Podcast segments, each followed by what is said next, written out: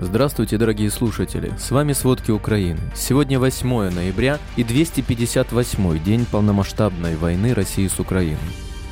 Украина получила новые системы, которые существенно укрепляют противовоздушную оборону. Новые бунты российских мобилизованных. Турция начала платить за российский газ в рублях. Обо всем подробней. 7 ноября утром в результате обстрела города Лиман Донецкой области российские войска попали в девятиэтажный жилой дом. С первого по восьмой этажи угловой части дома разрушены. В результате обстрела возник пожар. На первом этаже спасатели эвакуировали женщину. Российские силы отключают жителям захваченной Херсонщины связь и свет, чтобы заставить людей уехать из-за непригодных для жизни условий. Кроме того, военнослужащие армии России не прекращают мародерство и грабежи местного населения и объектов инфраструктуры. Продолжается вывоз материальных ресурсов, продуктов питания и средств передвижения на территорию Российской Федерации. Помимо этого, российские военные продолжают принудительный вывоз мирных жителей с временно оккупированной Херсонской области на территорию России. Так, по имеющейся информации, из психоневрологического дома-интерната в Днепрянах Каховского района было вывезено около сотни детей с инвалидностью. Принудительной эвакуации в Московскую область готовят детей и персонал Олешковского детского дома-интерната. Из города Каховка перемещены пациенты пансионата для пожилых людей. На территории этого заведения в военной России разместили личный состав. Тем временем украинские военные отбили российские атаки, авиация поразила 17 районов сосредоточения личного состава, а наземные войска – 5 пунктов управления врага и другие важные объекты армии России. Силы обороны Украины освободили 37% территории, захваченной с 2014 года, и 50% территории, захваченной российскими войсками с 24 февраля. Ударом российских войск подверглись районы более 25 населенных пунктов Харьковской, Луганской, Донецкой, Запорожской, Днепропетровской, Херсонской и Николаевской областей.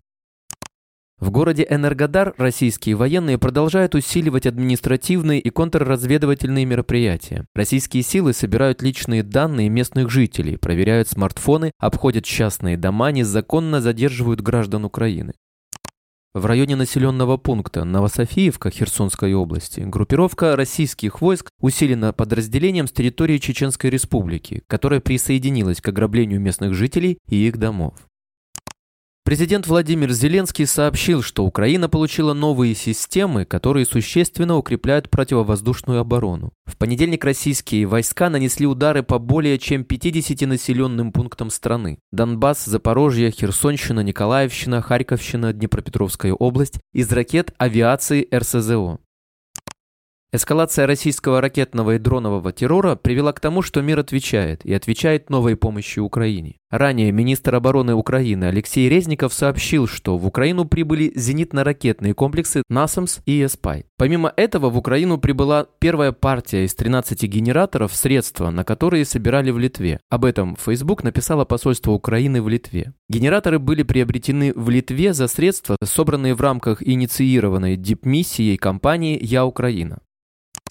Украинским властям известно о планах России приобрести у Ирана баллистические ракеты и доставить их воздушным путем в Крым и морским путем в российские порты на Каспии. Такую информацию обнародовало издание «Экономист» со ссылкой на заместителя руководителя Главного управления разведки Минобороны Украины Вадима Скибицкого и спикера воздушных сил ВСУ Юрия Игната. Ракеты, которые в планах подставок имеют дальность 300 и 700 километров и являются новой угрозой для Украины, так же как и «Шахет». Игнат добавил, что есть смысл их уничтожать там, откуда их запускают. Искибицкий и Игнат констатируют, что Украина не имеет эффективной защиты от иранских ракет, которые поражают цели на гораздо более высоких скоростях, чем крылатые ракеты или беспилотники, или от аналогичных российских ракет «Искандер». Скибицкий сказал, что в октябре россияне запустили 25 «Искандеров». Украина смогла перехватить только три. Также Украина беззащитна и перед гиперзвуковыми ракетами «Кинжал», которые Россия установила на некоторых своих боевых самолетах. По мнению экспертов Лондонского аналитического центра по обороне и безопасности, западные партнеры должны увеличить и ускорить поставки оружия и ПВО в Украину.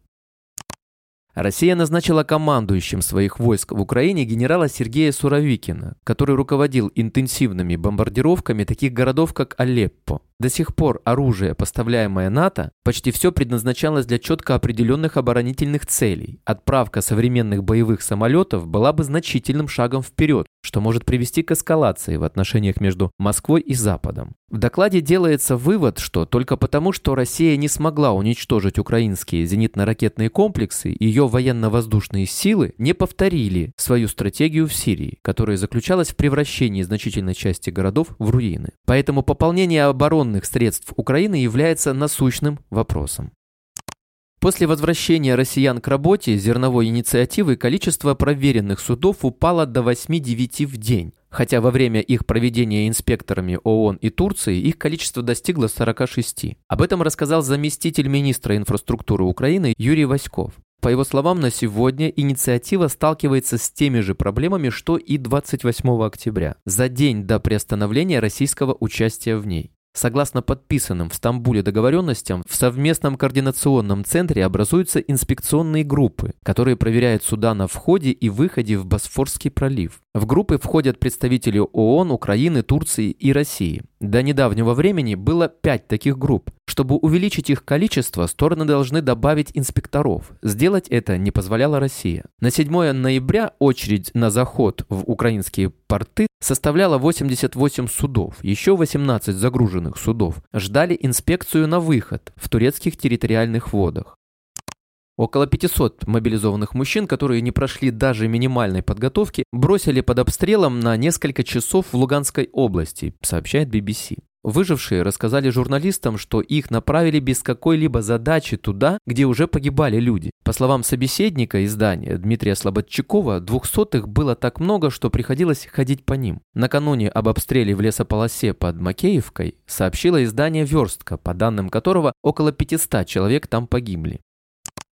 Морпехи из Приморья написали обращение к губернатору из-за огромных потерь и непонятного наступления в Донецкой области. О письме рассказали военкор ВГТРК Сладков и бывшая пиарщица Володина Анастасия Кашеварова. Морпехи участвуют в наступлении российских войск на село Павловка, близ Угледара в Донецкой области. В оригинале письма упомянуты имена командиров, а также цифры потерь. В посте Кашеваровой они удалены. Россия ведет наступление на Павловку с конца октября. Ранее село уже находилось под российским контролем, в июне ВСУ отбили его назад. Другие российские военные блогеры также сообщают о тяжелой ситуации на этом участке.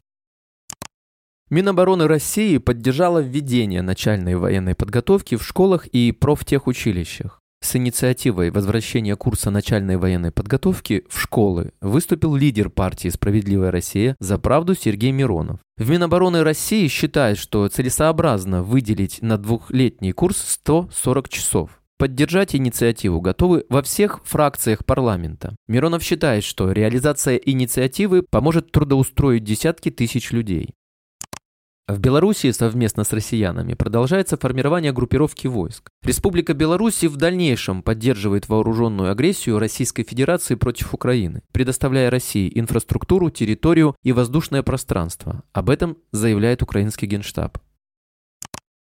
За 8 месяцев 2022 года в России зафиксировали рекордный отток мигрантов из Армении, Кыргызстана и Узбекистана. Такие выводы сделал канал «Можем объяснить», проанализировав данные Росстата. Согласно официальным данным, с января по август 2022 года в Россию приехало почти 444 тысячи мигрантов, а уехали свыше 506 тысяч. Таким образом, миграционный отток составил почти 63 тысячи человек. Такого не было даже в пандемию коронавируса, отмечают эксперты. Среди мигрантов было немало и украинцев. Теперь, как и все остальные мигранты, украинцы бегут из России, отмечают аналитики.